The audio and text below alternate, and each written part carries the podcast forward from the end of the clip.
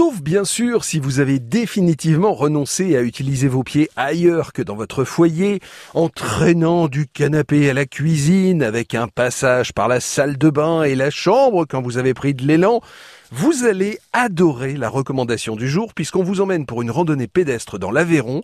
On va partir de Najac.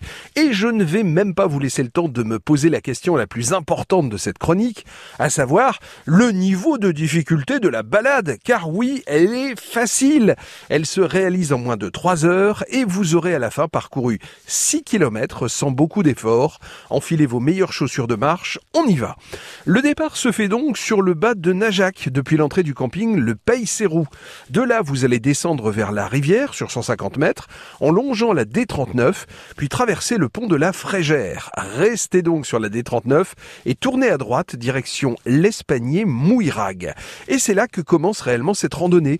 Prenez votre respiration, vous allez monter sur une petite route très pentue jusqu'à un sentier pavé qui continue d'ailleurs à monter jusqu'à arriver à un carrefour. Prenez à droite et puis continuez à monter. Et si vous ne vous êtes pas perdu, vous allez apercevoir sur l'autre versant le château de Mazerolles.